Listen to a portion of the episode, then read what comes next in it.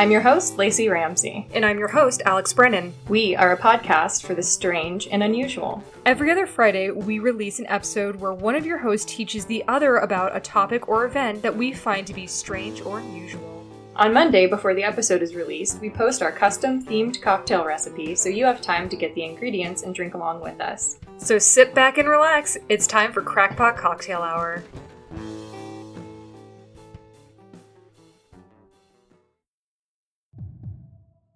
18 year old Conrad Roy III sat running a gas powered water pump inside his pickup truck. Shortly before he died from carbon monoxide poisoning, Roy was exchanging text messages with his then 17 year old girlfriend, Michelle Carter. Those text messages are now the subject of a criminal case against Michelle. Police say the two exchanged dozens of messages about suicide before Roy took his life by carbon monoxide poisoning in the parking lot of a Fairhaven shopping plaza. Carter allegedly texting him, Let me know when you're going to do it. She's been confronted with somebody whom she loves very, very much. She's a helper. Her whole life is helping. Everybody says she's the, just about everybody. She's the biggest helper. She lives to help people and make them happy. Michelle Carter did not force Conrad Roy to kill himself. That was a, a, tragic decision that he made. If she really loved him as she said she did, why didn't she try to persuade him not to? She didn't want him to take his life. She said, You don't want to take your life. You don't want to. She said this to him for two years. Until she eventually says, Do it. She said, If that's what you want, do it. She breaks. And this is a year and a half later, right? A year and a half into. A year and a half of conditioning someone that you being dead is a better thing than being alive. A text from her, quote, Jesus will take care of you, babe. You will be happy and protected in heaven. I just want you to finally be happy. So, so happy. Heaven needs a hero. According to Christianity, though, suicide is a mortal sin. According to your brand of Christianity. I was I, I, was raised Catholic. We were we were very strict. well, according to Baptist, dancing is a sin, so I'm sure killing yourself's not not okay too. Um, she gives him she gives him specific advice on medications to take. She proposes methods to ensure that he dies. She tells him things that are supposedly going to be painless. She tells him she will help his family get through it afterward. I mean no one should ever ever ever ever ever help someone kill themselves. With that giant disclaimer said the fact that she's like this is a way that you know it won't hurt you. Is like she doesn't want him to suffer. So i mean you can feel like that teenage part of her that's like, I don't want you to be hurting anymore, and I want to make sure that all the way up until the end you're not hurting. Still, don't encourage someone to kill themselves. I understand that she's been conditioned for a year and a half, that she's a kid.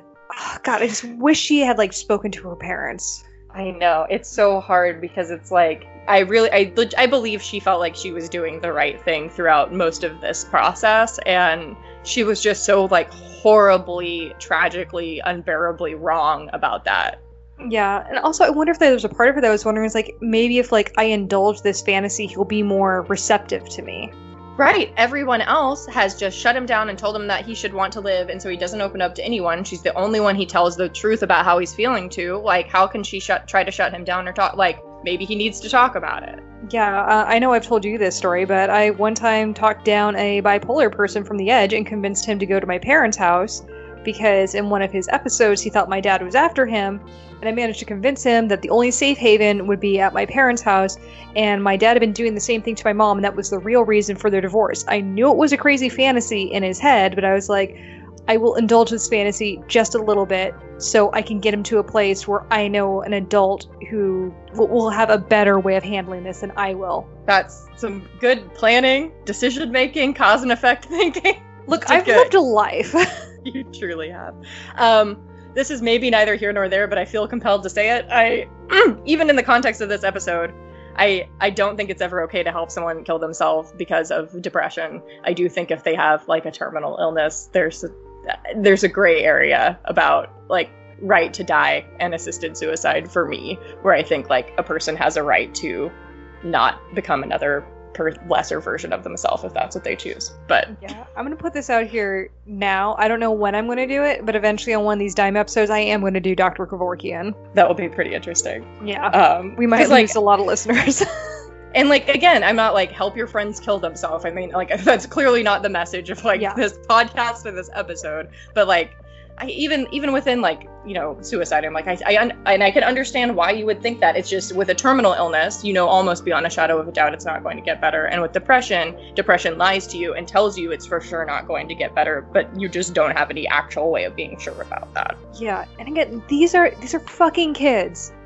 These are kids. When you're kids, you live in an entirely different world from your parents. Uh, I know all parents think it's like, well, I'll know what's going on with my kids because I've been through like the teenage years and everything. It's like you don't know what your kids believe right now. You don't know what your kids are actually doing right now. Um, I remember one time when I was a teenager, like my friends got like really into witchcraft for a while, and they were convinced that a book that one of my friends had was actually cursed. And looking back, I'm like, oh my god, we were fucking stupid teenagers. But these are things that happen in your life that your parents don't know about. You're living in an entirely different reality from them. Yeah, yeah. It is it's hard for someone to like if a teenager wants to keep something from you, there's a good chance they will be able to do so. Yeah, even Gypsy Rose had an entire online personality her mom didn't know about, and she wasn't even allowed to use a computer. That said, he did have repeated suicide attempts and hospitalizations in the past, so it's not like no one knew anything had ever go- gone on with him. Yeah, I, I just mean like on her side, like I can understand like her like keeping it under wraps. Like this is a thing that like we just need to handle because a lot of teenage groups do think that. For sure. Yeah, no, I, I totally get that. Um, and it like can feel like a betrayal, like to go over someone's head to an authority figure. Five days before, July 7th, 2014, early in the day, this text exchange takes place. If you were in my position, honestly, what would you do? Even then, even then, Michelle texts back, I would get help. That's just me though. When I have a serious problem like that, my first instinct is to get help because I know I can't do it on my own. Yeah. However, she doesn't get help for him, you know, like she, she assumes she is the help for him. Yeah. God, I just feel like there needs to be so much more mental health awareness for kids these days so they understand more. Because it's like your friend is telling you it's never going to get better. Like, you don't know that you have to not believe that. Yeah. Um, I that have day, more of this thought, but we'll, we'll get there. Okay. Um, that day, Michelle goes and sees the movie The Fault in Our Stars in a movie theater. Um, I don't think haven't it's the best movie to see at that time. Right. I haven't seen it, but the HBO documentary walks you through, I guess, what they feel is the relevant part. Um, I guess, spoiler alert for this movie. At the climax, the boyfriend is dying in a Jeep and he calls his girlfriend for help. And she calls the police, and an ambulance comes, and he survives, I think. um, the ambulance comes regardless. Uh, so Michelle like sees this scene where this happens and where the girlfriend calls calls and he gets needed medical help. And yeah, it says it ends with him surviving. So that's something she's exposed to that day. Okay. Later in the day, Conrad texts or Michelle texts Conrad to Google ways to make CO2. So early in the day, she's saying, I'd get help, I'd reach out. That's just me, though. And then later in the day, she's like, Well, here's a potentially deadly method for you. I wonder if she's thinking we can play out this scene from this movie because she's a stupid teenager and thinking maybe the ambulance coming and saving him at the last second will be like the jar that he needs. I really wonder that too. Um, and particularly like thinking about her attachment to like Glee and, you know, like she has a deep emotional bond with like other teenage characters. Yeah. I mean, we all see each ourselves in characters in movies and TV. Even as adults, we do. Um, For sure. Yeah. I mean, how many times have we been like, oh, yeah, that person's so such and such? Yeah. And it's like the intensity of that is like turned up to 11 when you're younger. Yeah. Uh, four days before, on July 8th, 2014, Michelle tells Conrad she'll stay up with him if he wants to kill himself that night. He says another day won't hurt, and she tells him he just keeps pushing it off. There are many messages over the last few weeks where Michelle tells Conrad that he's just pushing it off. I know, I know. It's Ish. What's what's she trying to accomplish? Yeah, I, a part of me is like wondering is like how much of this is her fed up, how much of this is her pointing out, you know, you're still here, maybe you don't want to, and how much of it is, you know, what, go ahead, fucking do it, I'm done. Right. Yeah, and it's like I can I can kind of understand each of those feelings. Maybe not acting that way, but each of those feelings. Yeah, Jesus. The next day, three days before, July 9th, Conrad asks Michelle's advice about using a generator versus a water pump and trying to figure out how, which is going to generate more CO2 and be more effective. And she gives him her opinion on what is going to be more likely to kill him. So he's like now like involving her in like the details and like trying to get her to help him plan this. Mm-mm-mm-mm. Yeah, and and we know now that uh, one of the big risk factors for suicide is like having a plan and access to a means to carry out that plan. Those are huge things. And even if someone has been telling you for years that they're planning to kill themselves and never has done anything about it, but like they start actually gathering the means, like if nothing else, like that's a red flag reason to go above their head. Yeah. Yeah, when he's like, tell me which one of these things is a better way to do it. Right. This is amping up the actual seriousness of this, which again, you should take all threats seriously, but it's just like, want to point out really big red flags that people should know are red flags. Mm-hmm. Two days before, July 10th, Michelle texts her acquaintances that Conrad is missing. He's not missing, but she texts her friends that he's missing and she tells them that it's her fault if he did kill himself and they tell her of course that's not true and that that can't be put on her this is a couple of days before I wonder if like this is a kind of like tertiary way of her being like I am reaching out for help. I'm trying to set off alarms in other areas. i wonder too like well like he couldn't be mad at me for directly telling someone if i don't directly tell someone what's going on right now if it feels like a loophole to something Yeah. the day before, July 11th, 2014, Conrad texts a series of messages to Michelle, and there's a lot, but I'm going to read uh, some good chunks of it just because it's like right before this happens. He texts to her, quote, I'm just too sensitive. I want my family to know there was nothing they could do. I am entrapped in my own thoughts. Like, no, I would be happy if they had no guilt about it. Because I have a bad feeling that this is going to create a lot of depression between my parents slash sisters. I'm overthinking everything. Fuck. I gotta stop and just do it. So now he's like thinking about what's going to happen on the other side of this, not just I need to do this. What's going to happen next? he's really thinking a lot of it through. Um, it's scary. Like, we know what happened, and I still feel myself like feeling that sense of dread as we're talking about it. Mm-hmm. Michelle responds, and I think she's she thinks she's telling the truth and helping them him, even though she's not helping, and she's misinformed about his family's level of knowledge in this. That's really important. Go back to him Mhm. telling her that his mom saw him googling suicide and was fine with it. Quote: She's she texts to him, I think your parents know you're in a really bad place. I'm not saying they want you to do it, but I honestly feel like they can accept it. They know there's nothing they can do, they've tried helping, everyone's tried. But there's a point that comes where there isn't anything anyone can do to save you, not even yourself, and you've hit that point and I think your parents know you've hit that point. You said your mom saw a suicide thing on your computer and she didn't say anything.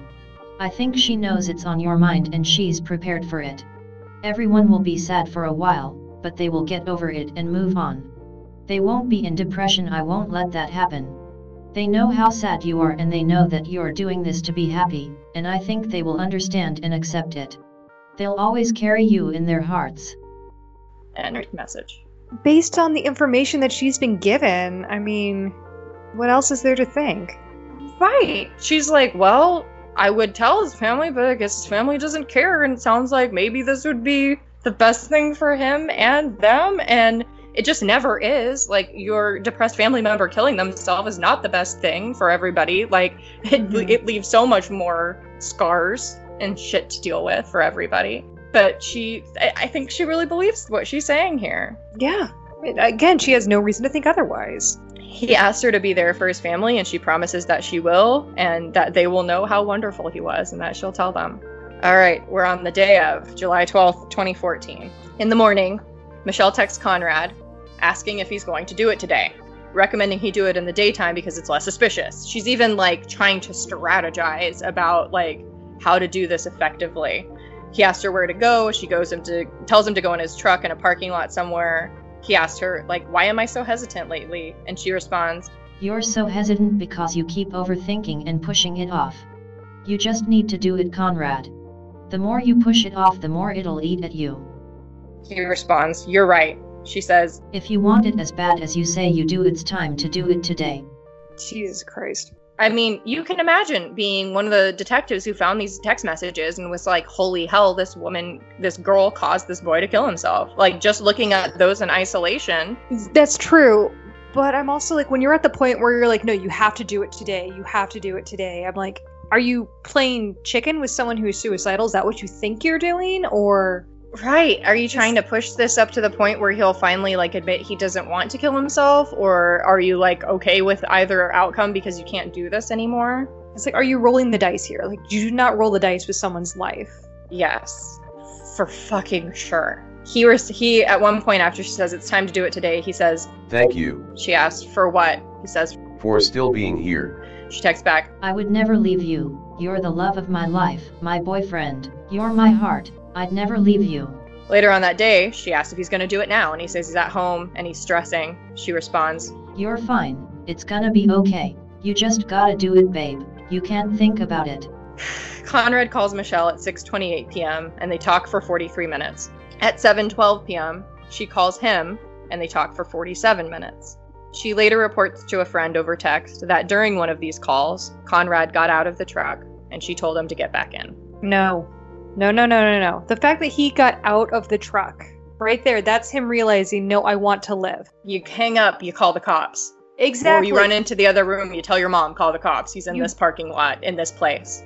You don't tell him to get back in the truck. I don't know what the fuck you're thinking to accomplish by telling him to get back in the fucking truck.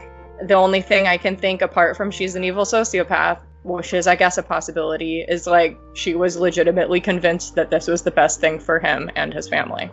Like I'm Which is wrong. She, it's not true, but like I, I'm with her, I'm with her, I'm with her, I'm angry at her, but I'm with her up until the get back in the truck. I I literally cannot imagine being on the phone with someone as they're dying and telling them to keep dying. So, yeah, that's that's one of the dark darkest points for me. Around 8 p.m., she calls Conrad and texts him, "Please answer me," but she gets no response. He he has died in his truck. An hour following Conrad's death, Michelle texts his sister to ask if they found him yet because at this point he's just missing. So they're like, she's like, "Have you found him? Do you know where he is?" She's act she's not going to be the one to tell her. She asks if they found him and to say that they're dating again. She follows up to offer her help and you know say like if there's anything I can do because she told Conrad that she would and she's doing it. yeah, I feel so gross talking about that bit. Oh, I don't know where he is. I mean, have you found him? I mean, like, do you know where he is? Wink, wink. Yeah. Michelle texts her friend Sam that Conrad just called her with an engine running and moaning in pain. She says she stayed on the phone with him for 20 minutes. She says she thinks he killed himself. She says she looked it up and learned that the generator emits carbon dioxide, but we know that she already knew that and that that was a part of the plan. This is the part where I, I get pissed off. Um, it's like the her actions- afterwards. Yeah, like number one, here's the thing about lying. It always comes out. It's always so much worse when you get caught for it, and the longer it takes you to get caught for your lie, the worse it's gonna be. I think I have a Chernobyl quote. I think it's every lie you tell is a debt to the truth that must eventually be paid. Oh yeah. But yeah, I agree that like all of all of her actions, I can't condone her actions leading up to this, but I can try to understand and like ta- like telling him to get back in the car, telling his family and friends that like oh he's missing, I don't know what's happened with him, and all of this is like really hard to stomach. And I can see how maybe she thinks like I'm being there for his family or whatever, like, but it's it ju- it feels so sinister. Yeah, and I mean also, even if like people think like it's a cut and dry suicide case, the family's gonna want answers, and eventually someone's gonna go through those text messages and be like, "Man, I wonder like, is there anything like I could have done?" Because they're putting the onus on them, as all people do who are close to a suicide victim. And the second they look to see, they're going to see those text messages, and you're going to get fucking caught. And you also told other teenagers, "I told them to get back in the car." Like, but that that impulse control that planning and making decisions all of all of that like your brain complex functioning and thinking how this is going to play out i mean she's like a decade away from that being fully developed and on medications and with her own previous mental illnesses that some of which might still be going on Yeah, I mean, this this case is is very nuanced and, um, yeah, I, I think it's so tragic that the only person that Conrad felt he was understood by or could open up to was going to be this toxic and wasn't going to be able to help him. And maybe that's why he felt like it was okay to open up to her. I don't know. yeah. I just I wish he had told someone, and I wish people had a better not just teenagers, just people in general had a better understanding of uh, who you can reach out to if you suspect that someone's in trouble, and if you are becoming overwhelmed, you don't need to take it all on yourself. And I think that's a lesson that we've all had to learn in different ways. Is like this isn't 100% my responsibility. And I know, like, as a teenager, again, you, you live in a different world than your family does. And you understand. I remember uh, one of the counselors that I saw, I was having uh, an issue with uh, someone in my family, and she was like, "Well, let's bring you both in and like have this conversation, and let's like talk to them about." it. I was like, "No, you do not understand. Like, if I do this, it is going to go very poorly. They're going to lash out, and they're not going to, you know, they're not going to heed what I'm trying to say because they're just going to get 100% defensive." Right. My counselor pushed for it anyway, and exactly what I said would happen was going to happen. So it's like there are also reactions that, you know, kids know they're going to get from different people, but people like know that there's what kind of systems you can use, what you can do if you think someone's like in the situation. Remember, it's like you're not responsible for that person maintaining their life. There are professionals out there that are trained specifically for this, and these are the ways to get those resources. It is not all on you. Right. Yes. Yeah. If if you hear anything from this, like for sure I want people to have resources, but like reach outside yourself, find information, find people who are qualified, find other adults who seem maybe more stable. Like just don't ever take all of this on yourself. It's too much. Yeah, I mean, to a lesser extent, I remember when I was in my early 20s, um, I knew a girl that, like, we all know, like, when we drink and we get to a point and, you know, like, if I take one more drink, I'm gonna be fucked up. Yeah. She would hit that point and keep going like the night just started. And every night would end the same with, like, you know, her throwing up everywhere, me holding her hair, and then me cleaning up her place afterward. And uh, I eventually realized, it's like, I'm not helping her by driving her home when she's like this. I am not helping her by holding her hair and making sure that she gets to bed safely because she's using me intentionally as this safety net. And somebody else might hold her accountable or be like, "Hey, uh, you got to get your shit together, and not destroy yourself." Yeah, yeah. And even though like we had like conversations about it, it was just she wasn't going to change. And eventually, I, I had to be like, I cannot pursue this friendship. I cannot keep doing this because if I keep doing this, then she's just going to keep drinking and she's just going to expect me to always be there to be her designated driver who's sacrificing her good time to make sure she doesn't kill herself. Right. Yeah. Which shouldn't be on you. Yeah, exactly. The aftermath. This is the following day, July 13th, 2014. Michelle texts her friend Sam asking her to hang out and get her mind off of it. Later, Michelle asks for some of Conrad's ashes. Uh, this isn't the same day, this is um, between July and September. I'm filling in some of the blanks. Okay. So Michelle asks for some of Conrad's ashes. She tells Conrad's mom, Lynn, in text, quote, You tried your hardest. I tried my hardest. Everyone tried their hardest to save him. Conrad's mom, Lynn, is shocked because she had no idea Conrad was feeling so depressed. She had no idea Conrad was feeling so depressed. Following his multiple suicide attempts, she thought, like, he's all good now? That one October, he had like those two incidents. I'm just, get your son some help. Even if, you know, you think he's doing better, it's still in there. I know teenagers process things usually a little bit faster than adults do because everything is so immediate and urgent. Yeah. But it's still there. And granted, those attempts were like a year and a half before, and maybe if he'd been acting like he was okay, like it was easier for her to believe that. But like, I don't know, it doesn't just go away. Yeah. I'm like, did you check in with him? Did you say, hey, how are you feeling? I'm still worried about you after all this time. And I don't want to put the onus like entirely like on his mom either. Obviously, yeah. It's like she's not responsible. Like we were saying, teenagers can hide things from their parents. Yeah. Um, and it sounded like he was living like an entirely like different world with Michelle because he even like you know said it's like oh my mom knows that I'm suicidal and she just doesn't give a shit. and his mom later is like, "What? No, I thought he was fine." Like, I had no idea. Yeah. Um, yeah. Uh, Conrad's mom, Lynn, texts Michelle at one point, quote, I'm angry with myself because I think maybe if I would have told him to stay away from his dad's family, maybe things would have been different. She goes on to say, There's so much anxiety that I have because I believe some of his dad and his family members have blood on their hands. In his Which- dad's case, literally. I mean, literally in that case, but also like it makes sense in the wake of a death that it's hard to understand that an impulse is to try to assign blame. Yeah. And again, I mean, that's everyone what we're doing here. Yeah, and also like again, when somebody dies, the people around them they take responsibility. They're like, what what could I have done? Where did I fail to help there? Unless it's something unpreventable like a cancer that came out of nowhere or like a sudden heart attack. And even then, you could still Yeah. I have experience of being like, what could I have done? Why did I insist on getting Wendy's once a week? right. um, so I, yeah, I, I want it to be like, mm, I feel like maybe mom could have tried to tu- tune in more, but I also feel like maybe there was a brick wall and like she was not ever going to get any information out of him about how he really was. Yeah. Well, and also people tend to forget like parents have their own lives going on too. They're working jobs, they're taking care of kids. I mean, and also you said he had a sister, so it's like obviously she has other children that she's responsible for and her marriage. Uh, So- and I think like they had gone through a divorce like a, like during this time period or possibly right before and so there's like i'm sure a necessary amount of energy that's going into like managing that and like rebuilding your life which is just human stuff that's unavoidable. Yeah, it's like as much as you want to keep tabs on your kid and be there for your kid, it's like you also have like your own responsibilities that you, you there's only so much energy a human being has. right yeah totally. Following conrad's death michelle gets more attention from her friends they are concerned about her and want to make sure she's okay She sends them messages quoting Glee and also quoting Lea Michele outside of Glee, where she's talking about mourning Cory Monteith, and she pretends some of those words are her own words. In August, six months before Michelle is accused of being responsible for Conrad's death, Michelle's mother, Gail, texts Conrad's mother, Lynn, quote, I think about you, your family, and Conrad every day.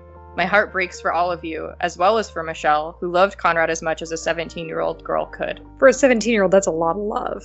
But It is. That's beautiful that the mom reached out to the other mom. Yeah, and was like, hey, look, our kids are going through a thing, and I know like you're going through a bigger loss than I am, but like, you know, my daughter cared too, and I'm just sorry about it. Um, so that's August. September 13th, 2014, Michelle creates an event on Facebook called Homers for Conrad. She messages a friend to tell her tell the friend about it with the text, quote, I'm like famous now, haha, which people hold against her, and it seems inappropriate and braggy in the wake of your boyfriend's death to be like, I'm like famous now because of this. It feels very like, what's wrong with you that you're profiting off of this? But also, she's what, fucking like 17? Also, is she like putting like a crying laughy emoji on that, or is this like a nervous haha? I was all- that that's my exact next point. I I think like people want to demonize her for things that I I relate to, which I not always, but I'm a nervous ha ha. I'll put a good ha ha and lol at the end of a text to be like, this isn't totally serious. It like communicates tone or like Yeah. It's like a nervous text tick.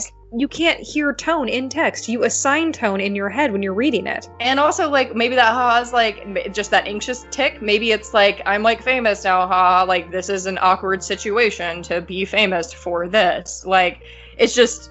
But this is brought up in the trial of like, oh, look, see, she's trying to get popular. The event that she creates, Homers for Conrad, is a tournament to raise money for mental health awareness. It's a baseball tournament. That's She, she holds it in Plainville, which is where she lived, and not Mattapoisett, which is where Conrad lived, an hour away. Michelle said she didn't know how to organize it where he lived because she didn't know anyone there. And people want to hold that against her and say that she was doing it in her town for some self aggrandizing reason. And I'm like, she was a 17 year old who had probably never planned a big event like this before and, like, didn't know her resources. Yeah, going away by yourself anywhere at 17 is kind of a huge deal.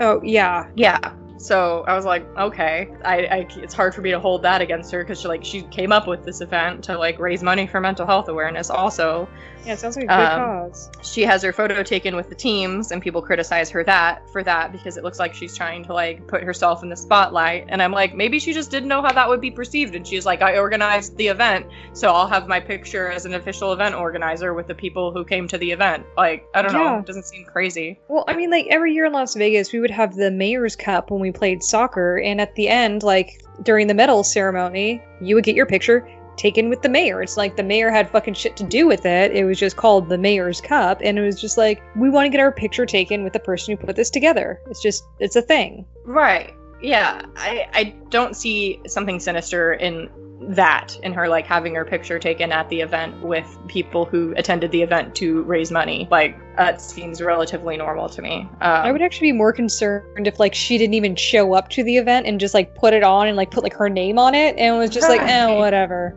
She was involved and like wanted to do something uh, like to help. A couple of days later on september 15th michelle texted her friend quote sam his death is my fault. Like honestly i could have stopped him. I was on the phone with him He got out of the car because it was working and he got scared and I fucking told him to get back in, Sam. And that's the part where you lose me. Yeah, for sure. For for real. Several months later, in February of 2015, this is February 4th, Michelle is indicted on the charge of involuntary manslaughter in Conrad Roy's death. So is it? It sounds like they didn't check like his text messages in the immediate aftermath. It took some time for them to actually like indict her and to go after her. Was it? Was this a catalyst in the case of her being like, "No, I told him to get back in the car," and this friend came forward, or what was it that led to the indictment? I believe it's the text messages. Um, I couldn't find for like the exact reason, but it the way the documentary framed it seemed like it was the detectives discovering the text messages on the phone Okay. between and, between Michelle and Conrad. and she she texted this other girl. I totally could have saved him, and I told him to get back in the car. Yeah. Okay, so they have actual like text evidence of that. Okay, interesting. Um, but it should be noted also that she texted she texted her friend that she said that, but there's no evidence of her actually having said that because it took place over a phone call, and so we don't actually know what took place over like the couple of phone calls that like happened on that day. We know what she says, and maybe that's yeah, she but- could just be being, for lack of a better word, dramatic. right. Um, but again, you know, maybe that did happen, and if it did, that's very clearly not okay. I have an excellent quote about our old friend confirmation bias. Confirmation bias. Oh, and it includes the name of the Esquire columnist, Jesse Barron, because it's his quote. Uh, so Jesse Barron is the person who earlier I mentioned whose name escaped me. Uh, it's kind of a long one, but I love it, uh, and I think it really characterizes this case. Quote Almost immediately after the indictment, there was a narrative that got set that didn't change, and it was set in the community, it was set in town, it was set in the press, and that is of this heartless bitch who killed a guy to get popular. And the reason that's such a compelling story is it combines two things that people feel about teenage girls. One of them is that they're coercive, that they have a kind of secret power that men don't have, that boys don't have, and that they can use it. The other thing is that they're crazy. And they live only for attention, and they just want to be popular, and they're vapid. And so, in saying Michelle was like this coercive ice queen who killed a guy in order to become popular, it was like the perfect combination of everything that people hate about teenage girls. End quote. Eh, And I feel like that's also just like a projection on an unfair and wrong uh, projection on women in general. Because how many times, as women, uh, are we told you're too emotional, you're too dramatic, you care too much about this and too much about that? Just want attention. yeah. Yeah. So it's it's also like our culture's like underlying misogyny that like lets us think this way about teen girls. Yeah, and I mean, and obviously, like looking at like the case evidence, this had nothing to do with her popularity. Like, Yeah, to me, I'm like, it's kind of bonkers that that was part of the argument that was used, but yeah, and we'll get I- into I- it. Yeah, So, yeah, that was an excellent quote about like the narrative that got created right after the indictment. Uh, so that's February 2015. Some ASMR of me drinking water for you guys. uh, the following month, March, uh, Michelle's parents give this statement to the Boston Herald: "Quote: Our hearts have and remain broken for the Roy family. For everyone that does not know our daughter, she's not a villain the media is portraying her to be. She's a quiet, kind, and sympathetic young girl. She tried immensely to help Mr. Roy in his battle with depression. We know that once all the facts are released, our daughter will be found innocent.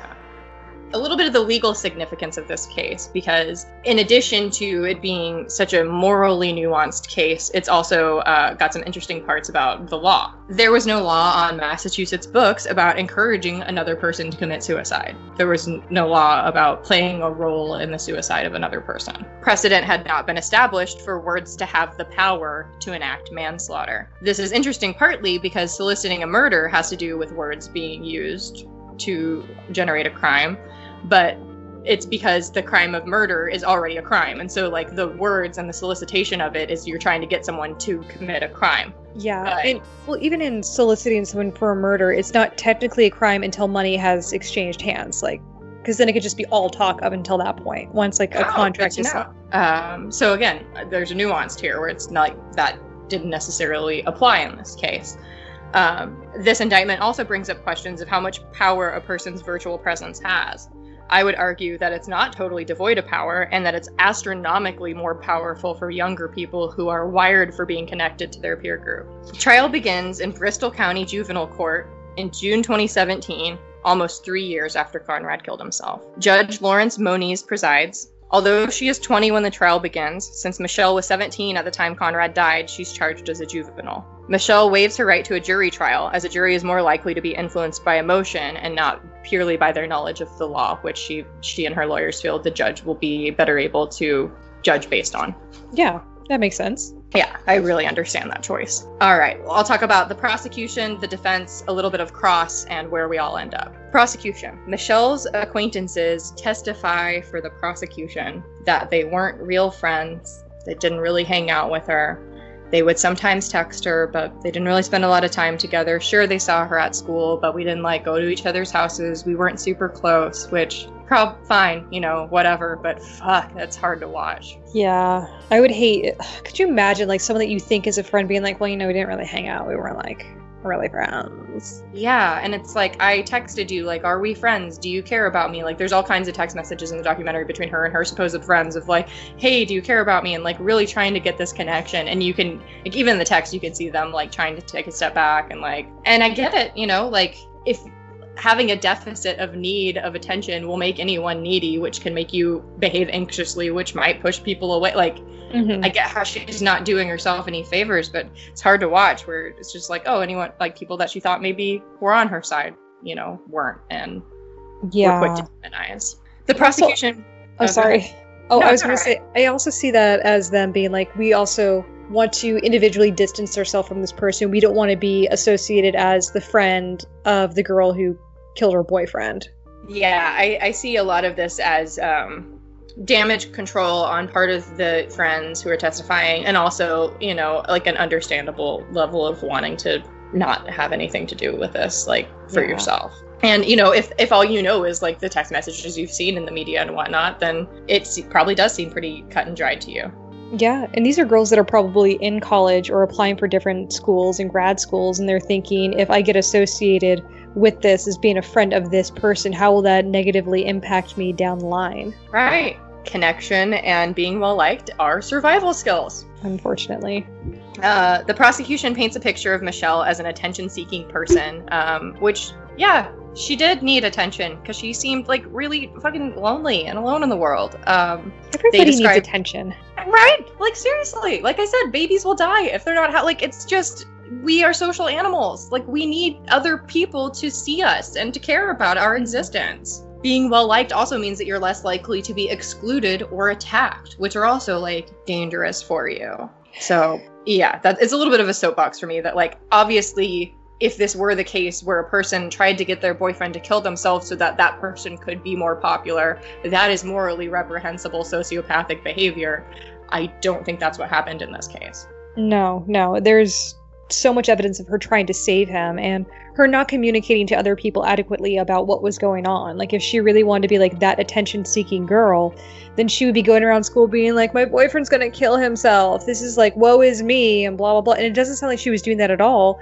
Because right. even if she did do that, then there would have been people that would have been concerned enough to maybe intervene and she like the prosecution holds against her that she texted a couple of her friends that he was missing a couple days before he died. And i'm they're like see she was doing a dry run. And i'm like yeah she might have been trying to see how people would react not because she was hoping to get more popular but because she knew this was going to be a shitstorm. Like mm-hmm. yeah. The prosecution takes the court to the site where conrad died which is a Kmart parking lot, which every time I hear, think, or say is just like the saddest thing to think like that like just this like retail parking lot is like where you want like where you decide you're going to spend your last moments. Like i don't know it's just the image of that is really hard and i i see why they took them there. Also around this time the public becomes inflamed about a picture of michelle from the trial that looks like she's smirking. I think you know the there's like a smirking picture. I'll i'll, I'll send it to you. Um it's just like when i look at it it's very much like someone trying to hold their shit together. Mm-hmm. like it's very like mm, like i'm like thoughtful and like clenching my mouth shut but the way she's doing so looks a little like a smirk. Well, there was that gymnast that did that while she was on the stand, and everyone's like, she's like giving like a pissed off face because she got the silver instead of the gold, and she was like, no, I was trying not to cry because I didn't yeah. get the gold. And I'm like, yeah, exactly. So I think people also like misinterpreted that facial expression to their own means. The defense. Defense files a motion for a, a, required finding of not guilty, stating there's insufficient evidence that Conrad would not have killed himself without Michelle's influence. you can't put this all on her. They point to the hundreds of Google searches that Conrad had done about suicide as evidence of this. Uh, Judge Moniz denies the motion, and defense has to proceed with their case. The defense's tack is that Michelle's actions weren't Michelle's fault, let alone Conrad's actions. Defense psychiatrist Dr. Peter Breggin characterizes Michelle as trustworthy with a deep desire to be helpful to other people. There's a picture of her in the documentary on HBO uh, that I couldn't find online where she's holding a Most Likely to Brighten Your Day award. Like, this is a person who historically has been seen as like a caring, thoughtful, positive, wants to be there for you kind of girl. Yeah. I'm It's also- revealed. Go ahead. Sorry, I was No, going to say. I wonder don't if, apologize. if uh if Conrad ha- if she'd broken up with him and he committed suicide after the fact, it would not be the national story that it is now. But I wonder if in that case his family would have been like, "Well, he was reaching out to you for help, and then you broke up with him, so this is your fault because of that." yeah it does seem like there are uh, like myriad ways to like bring this back to it's michelle's fault like in multiple situations because there's also that thing of it's hard to wonder it's hard to accept that like maybe everyone's a victim in this Yeah, it's just that get back in the car part is just the that's the kicker for me. yeah but again i mean i can't imagine being 17 and having someone having told me that shit for a year and a half and made me the sole sole responsible person for their well-being And convinced you that there was no one else that cared enough to do anything. Right. So, like, y- the only thing anyone can do is just witness them in this. It is revealed by defense that Michelle had severe mental health issues throughout her adolescence, including depression and an eating disorder. Psychiatrist for the defense, Dr. Peter Breggin, states this, that this likely affected her much like other teenage girls who have these disorders, which led her to isolate herself more so so that she could hide it. Mm-hmm. Defense also reports that Michelle later began cutting herself, which further isolated her as she tried to cover that up. She reached out to other teens with similar problems who were also isolating and not talking to their parents. So she's dealing with a lot of her own stuff and internal pain and not knowing how to access help that might be helpful, but just reaching out to other teens like you would. Like, what is your experience? Yeah. Um, mom, if you're listening to this, sorry. Um, I don't think my parents, my family know that I uh, I have cut myself. Um, and so when you cut yourself, number one, do not do it. Don't Don't. don't do it. Um, Just don't. I talked to my uh, doctor about it like after one incident, and she said, "Well, there's a reason why you do it." Instead of like making me feel bad about doing it, she said, "Here's the thing: is like the reason why you do it is because you get an endorphin rush, and it works. It makes you feel like that's you know you're letting out those emotions physically through your body. The problem is after you've cut yourself, you realize that you've cut everybody around you." Mm. that it hurts your family to see it. It hurts you to have to deal with it afterwards, and it's just never worth it. And so she was like, I want you to understand like why psychologically you do it, but I also want you to understand like why it's a bad thing to do. And I loved like how delicately she put it. And uh, when you cut yourself, you don't want anyone to know. You hide it. You wear long sleeve shirts. You do what you can to keep people from seeing that it's there uh, during the whole healing process, like up until like their scars. And you don't realize until like you're interacting with people like on a day to day basis, like how much you like push up the sleeves on your arms and like how much you do like these little tiny things, like how much of that you're not allowed to do because you can't let somebody see it Yeah. and you're cutting yourself off little by little from the people around you because there's that little chance that your sleeve might roll up and they might see it and you're going to have to do some explaining. Yeah. So, th- I mean, it cuts you off in a real, meaningful way. Yeah. Um, So my bottom line is don't self-abuse. Don't. Yes, for sure. It, it, yeah. And I think that I love the way that your counselor like talked through that because that's so true. Like, we don't engage in behaviors repeatedly because we don't get anything out of it. Like, we don't just do stupid shit for the sake of doing stupid shit. Like, Yeah. there's, there's a reason why like we do stuff like that. It's just long term not going to help you get where you want to go. Yeah, exactly. So yeah, she's got this cutting. She's got she's depressed. She's got eating disorder, which also tends to make you want to hide those behaviors. And food is such a hugely social thing that mm-hmm. in like anything involving food issues is going to isolate you from other people and make you feel apart, and eventually spend less time with people while they're eating or talking about eating. Yeah, I mean, she can't like have a normal lunch in a cafeteria because if she's anorexic, someone might point out how little she's eating or wonder why like she never like wants to share potato chips or whatever. And uh, if she's bulimic, they'll probably wonder, it's like, why do you go to the bathroom after lunch every day? Right. Um, if she has a binge eating disorder, it creates other like questions from people. Like there's so many there I can see how like life would feel like a minefield if you're trying to keep these things to yourself. Yeah. There's this heartbreaking text from Michelle to a friend who asked Michelle if she had hurt herself that day. Michelle responds, quote, I was doing okay, then I had pasta for dinner and I completely lost it. I got so much anxiety, I didn't know what else to do. just having carbs for dinner. Right. Like the the level of um, self-critical feelings that she's clearly experiencing and trying to manage is just like off the charts it sounds like. And I'm not saying that eating disorders and cruelty to others are mutually exclusive, just like abuse and depression are not mutually exclusive. But what I do know is that eating disorders, I think similar to cutting in this way can be a it's like a release it's a way of having control over things that feel uncontrollable. It's a desire to control yourself. It's not a desire to exert control on literally anyone else. Mm-hmm. It's it's not about manipulating any other person. It's very much about your relationship with yourself. So that to me is counter to the idea that she was like a sociopath trying trying to hurt him. Yeah. And I'm also thinking it's like if she's not eating properly, if she's binging, if she's just like under eating, if she's bulimic, all these other things. The reason you eat is to fuel your body. And like we all know, like when you're really hungry, you don't think clearly. And like how much is that affecting like her brain chemistry as well if she's not nourishing her brain properly? In addition to that, it's an excellent point. I'm going to take it a step further. She's also taking depression medicine, which has can have the side effect of suicidal thinking, can have the side effect of hypomania for some people. And if you don't get enough nutrition in your body, then it is going to interact with your chemistry in a completely different way. Mm-hmm. Jesus, uh, my my doctor described it to me as like fine tuning a radio. Like if you go too far one way, you're going to get nothing but static. You go too far the other way, you have nothing but heavy metal. It's finding that nice middle ground to find the frequency you need to be on. I love that metaphor. That's excellent. Um, and yeah, it, it's going to be much harder um, depending on the different issues that you also have going on top of that. Yeah. Yeah. So yeah, I, I learned about that interaction, um, the potency of the drug, the eating disorder, all of that combined, uh, because of the defense's expert witness, Dr. Peter Breggin. He talked about her taking uh, medicine that might have magnified her risk and changed her thinking.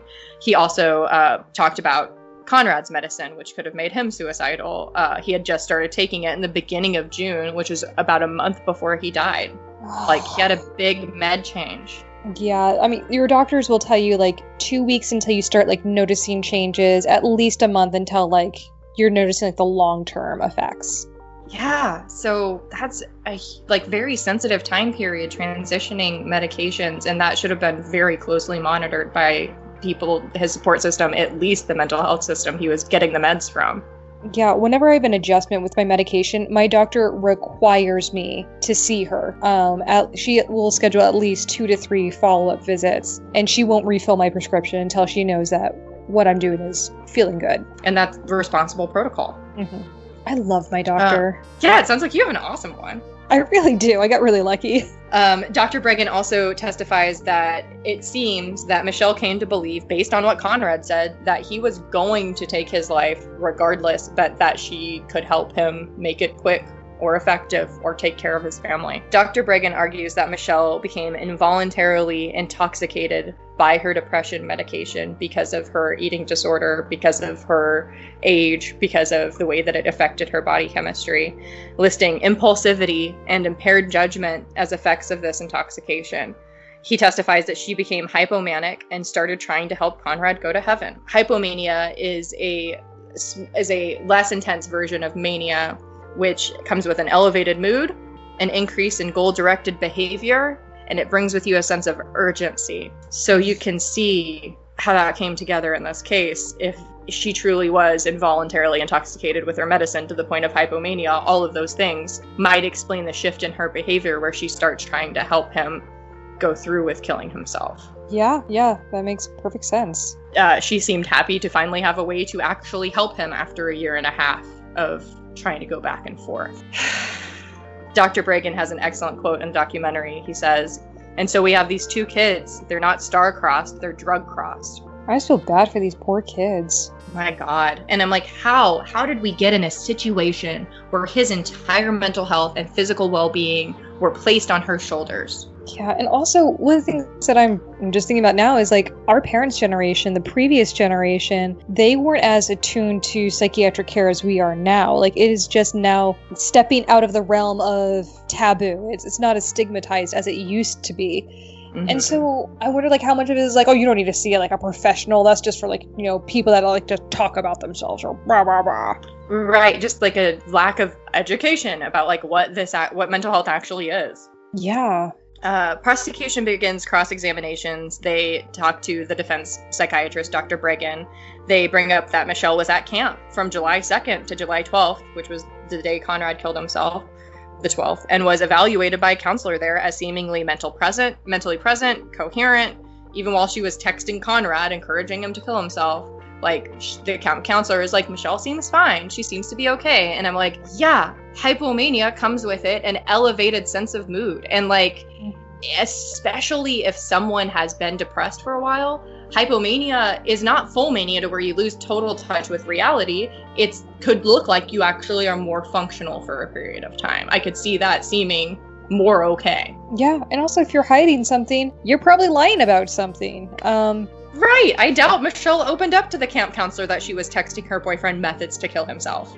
Yeah, I, when I had my, um, so I should probably tell listeners I've only had two suicide attempts. If you are feeling that, as we said at the top of the episodes, if you're feeling that way, please reach out to someone, please get help. But when I was 17 and I had my first uh, suicide attempt, I remember speaking to the psychiatrist, and even as a 17 year old who was going through a lot of shit and had been through a lot of shit previously, I knew that there were certain answers that were going to get me locked up. And I intentionally answered in ways to get the fuck out of the hospital. And Yeah. I mean, I know a lot of people like say that I'm going to go a little bit more true crime on this. A lot of people say it's like Ed Kemper somehow tricked all the psychiatrists in thinking that he was a totally normal person. It's like if you have enough awareness, you know how to answer those questions where people will think nothing is wrong. We do Right. it every day. You're in a bad mood, and you don't want to talk about it. I say, "How you doing?" You say, "Fine." Right. Yeah, exactly. Like, how is that any different than like knowing what to say in the moment to get yourself out of there? And especially if you don't think anyone can actually help you, you're like, this is a waste of everyone's fucking time, so I'm just gonna say the words and leave.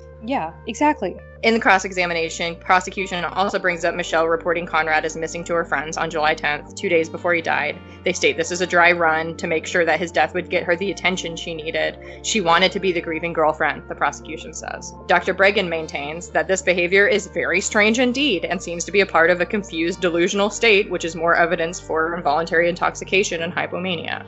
Yeah. He's, they're like, why would she do that? And he's like, I don't know. It's not rational behavior. Yeah. We already talked about our thoughts on this, but ah, Jesus Christ. Yeah. Yeah. So that happens. Uh, closing arguments. The defense closing is pretty much a summary of kind of the all of the other factors and the reasons why she isn't responsible for this, which we've talked about. I don't want to re-summarize. Um, I do want to hit part of the prosecution's closing argument is reading this text from Michelle to a friend. The um, the whole his death is my fault. Honestly, I could have stopped him. The part about him getting out of the car and telling him to get back in, which is the most damning text of all of them. I think. Yeah. Um, but here's the end of that. I he got scared. I fucking told him to get back in. Here's the part that we didn't hear before, which they read in the closing argument. Sam, because I knew he would do it over and over again the next day, and I couldn't have him live that way, the way he was living anymore. I couldn't do it. I wouldn't let him. This sounds more like a mercy killing than a cold blooded killing. God, she reached a breaking point with herself and with him, and was like, "If if you're a hundred percent convinced that this is how it's gonna be for you forever, then I can't, in good conscience, keep telling you to live." Yeah, and it's been a year and a half of this. And you're right, that extra sentence, it does add context. And they use that as damning. Like, I couldn't do it. I wouldn't let him. Like, she's trying to control him, and I'm like, No, it sounds like she was like, if he's really suffering this much, I won't let him keep suffering. Right. Again, not the right thing to do, but I think I understood her, like some of her thought process. Judge Moniz deliberates for two days, comes back, and here are the findings. He finds wanton and reckless conduct on Michelle's part, showing a serious disregard for Conrad's well being. But he does say the behavior that she had was not proven by the Commonwealth of Massachusetts to have caused Conrad's death. He took significant actions, procuring and setting up what he needed to die, and doing so in an area where he would not likely be noticed. Mhm. However, all of this considered, he got out of the truck. It's Michelle telling him to get back in, knowing that it will be toxic. Quote from Judge Moniz Where one's actions create a life threatening risk to another, there is a duty to take reasonable steps to alleviate that risk. The reckless failure to fulfill this duty can result in a charge of manslaughter. The Commonwealth has proved that Michelle's failure to act to alleviate the risk to Conrad's life caused his death, and she's found guilty of involuntary manslaughter. And that I do agree with because Yeah. like you should have reached out to someone. You should have done something. I understand like why in your teenage and drug addled mind this was the logical step, but you still had every opportunity to stop it. Yes, exactly. And like even when he got out of the car, you could have called the police instead of telling him to get back in.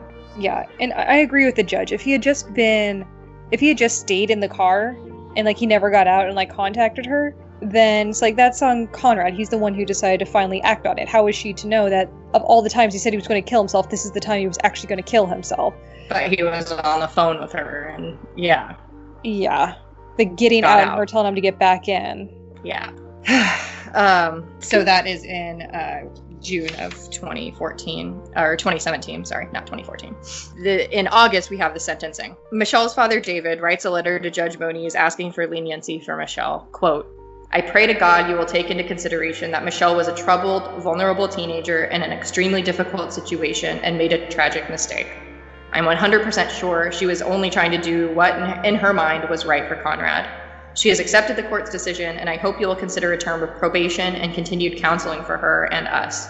She'll forever live with what she has done, and I know we'll be a better person because of it.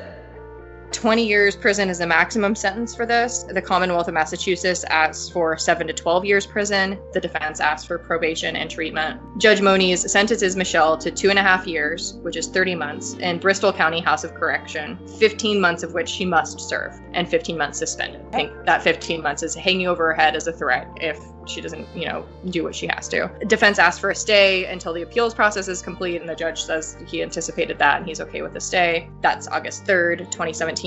February 11th, 2019, year and a half later, Michelle's appeal has been denied. The Commonwealth asked for her prison sentence to begin immediately, and she's taken into custody. September 20th, 2019, the Massachusetts State Parole Board denies Michelle her request for early release. January 13th of, two, of 2020, this year, the Supreme Court de- declines to hear her appeal. January 23rd, 2020, this year, after serving 12 of the 15 months, Michelle is released early because she's earned time off by participating in programs in prison. The Bristol County Sheriff states she's been a model prisoner, and prison staff confirm she enjoyed gardening and working in the kitchen.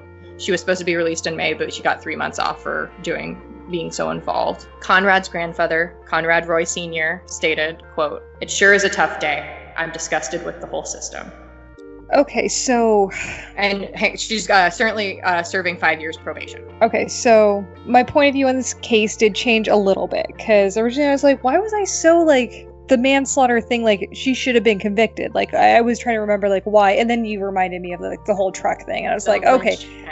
Yeah. that's yeah, it's like that. That's why, and I do agree. Um, I am glad that you know the judge saw it's like it's not just some like cold-hearted girl that's like you you need to die. Um, right. it sounds like he understood the nuance and he was like i hope that maybe being institutionalized will also like encourage you to get the help that you need so you can address your issues i hope she has uh, counseling and she has help I know, yeah. I was not able to find like the terms of her probation or like whether treatment is mandated or anything like that. I would assume like I know you've got to check in and be like available and of that, and people have different terms. So I would hope that there's some kind of treatment. That yeah. So that was January of this year that she got out. this is just a sad story all around like for everybody involved except for conrad's dad he can go fuck himself Yeah. um, I I want to provide a final metaphor and then end on a Billie Eilish quote. all right uh, content warning in this metaphor for drowning. I heard this one a lot growing up um, from my mom, and I'm going to embellish it a little bit because she said it more simply, but I like to embellish things. And I think it's always been like a really wonderful illustration of having like a healthy sense of self preservation in the face of being like a deeply caring person who wants to be helpful. Like, this is to balance those things, like my wanting to be there for people and my needing to be there for me. It goes like this When some people are drowning and you go to help pull them out, you'll be able to. Maybe someone is drowning and you're on a dock nearby and you have knowledge about where the life preservers are and you can throw them a life preserver and you know how to tie a knot to secure yourself to the dock so you don't fall in. And there are maybe people there that can hold on to you and make sure that you can support this person without falling in yourself. That is safe to help that person. However when other people are drowning they will pull you in with them. They might not mean to Maybe you're not on a dock. Maybe you're treading water next to them. You're getting tired and they're trying to climb on your shoulders. Don't try to save these people. All you can do in this situation is keep yourself safe. That usually means getting away, get some distance, call for help once you're safe, get somebody else, tell them. Don't push their head under the water, but don't go back into that water and try to save them yourself. That's a good point. I'll leave us with this Billie Eilish quote from her song Xanny. Quote, I can't afford to love someone who isn't dying by mistake. Me neither, Billie. Me neither. I saw a uh, tweet that said something like, uh, "My sister says Billie Eilish is for girls who say they're psycho but are too afraid to ask for extra ketchup at a restaurant." For fucking sure. so that's it. Whew. That that was a good one. That was a heavy one. That was a good one. Thank you. Don't. I'm like. Uh, I felt like mildly bad. Like I'm going to put. I'm going to put us all through this. That's what I'm going to do. But I think it's also like a conversation that needs to be had. And also, honest, honestly, if someone's showing up for a true crime episode, they already know what they're in for.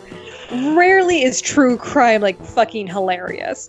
That's fair. And we've done our best, listeners. We're trying to be hilarious. This is a hard topic. this one was a hard one to be uh, witty funny.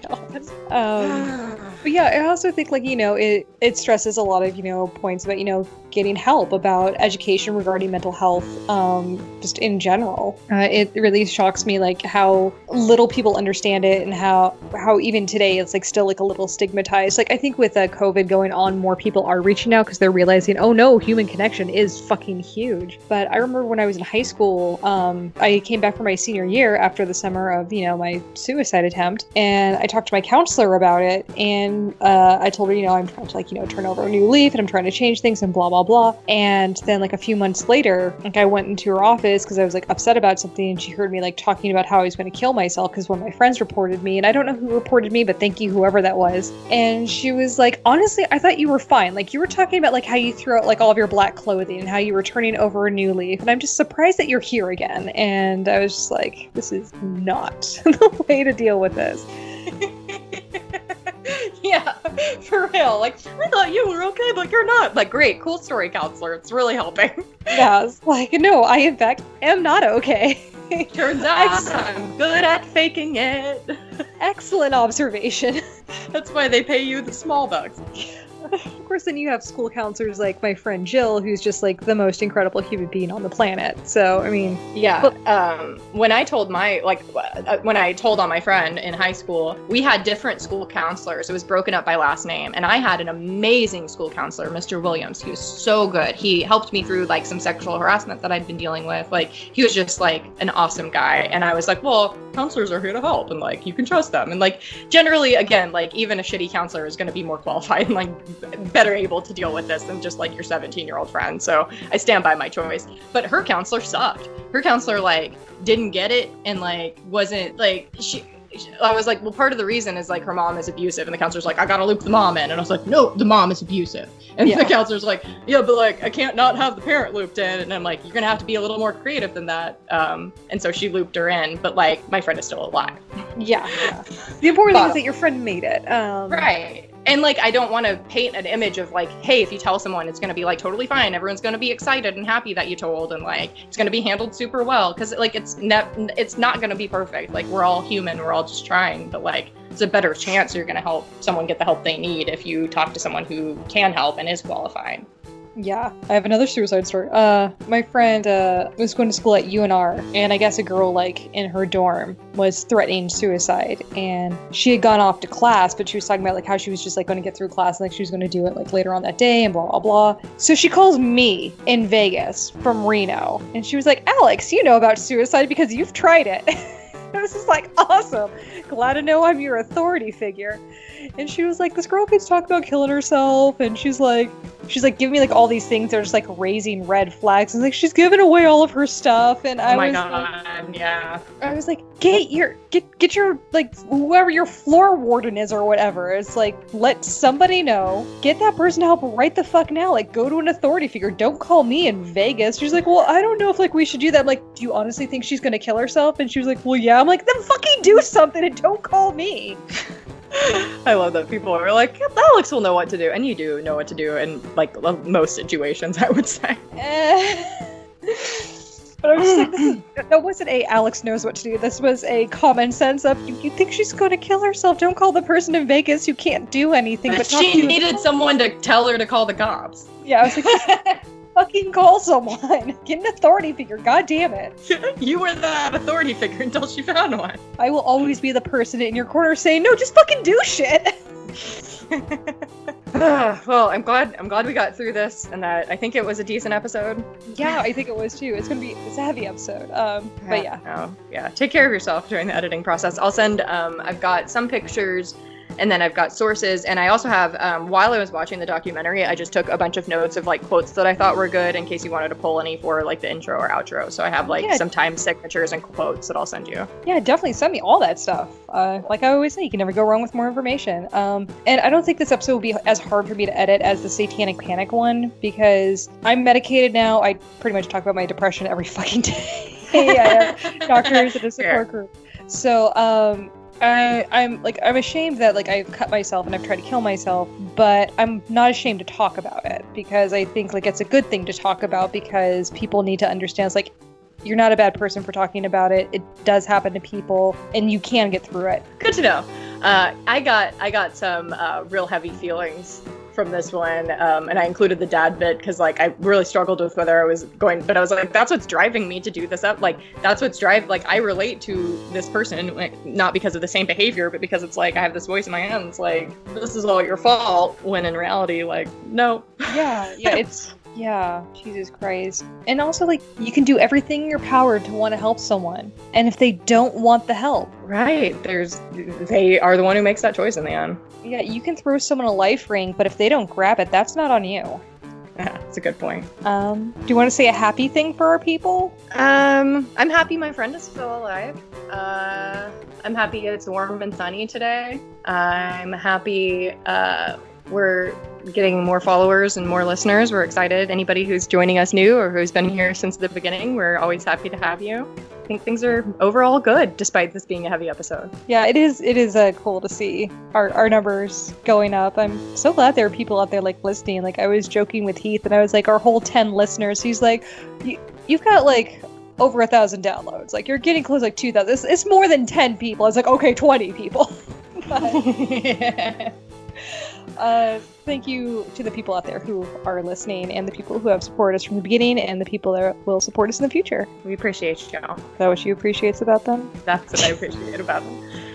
Um, all right. That's it. I gotta eat. I gotta pee for the No, 400th my time. earbud. I keep ripping it out of my head. What were you saying? I said I gotta eat. I gotta pee for the 400th time. I think I'm signing off. Just don't eat on the toilet. That's gross. I will do my best. All right. Well, uh, cheers. Cheers. Crack it like it's hot.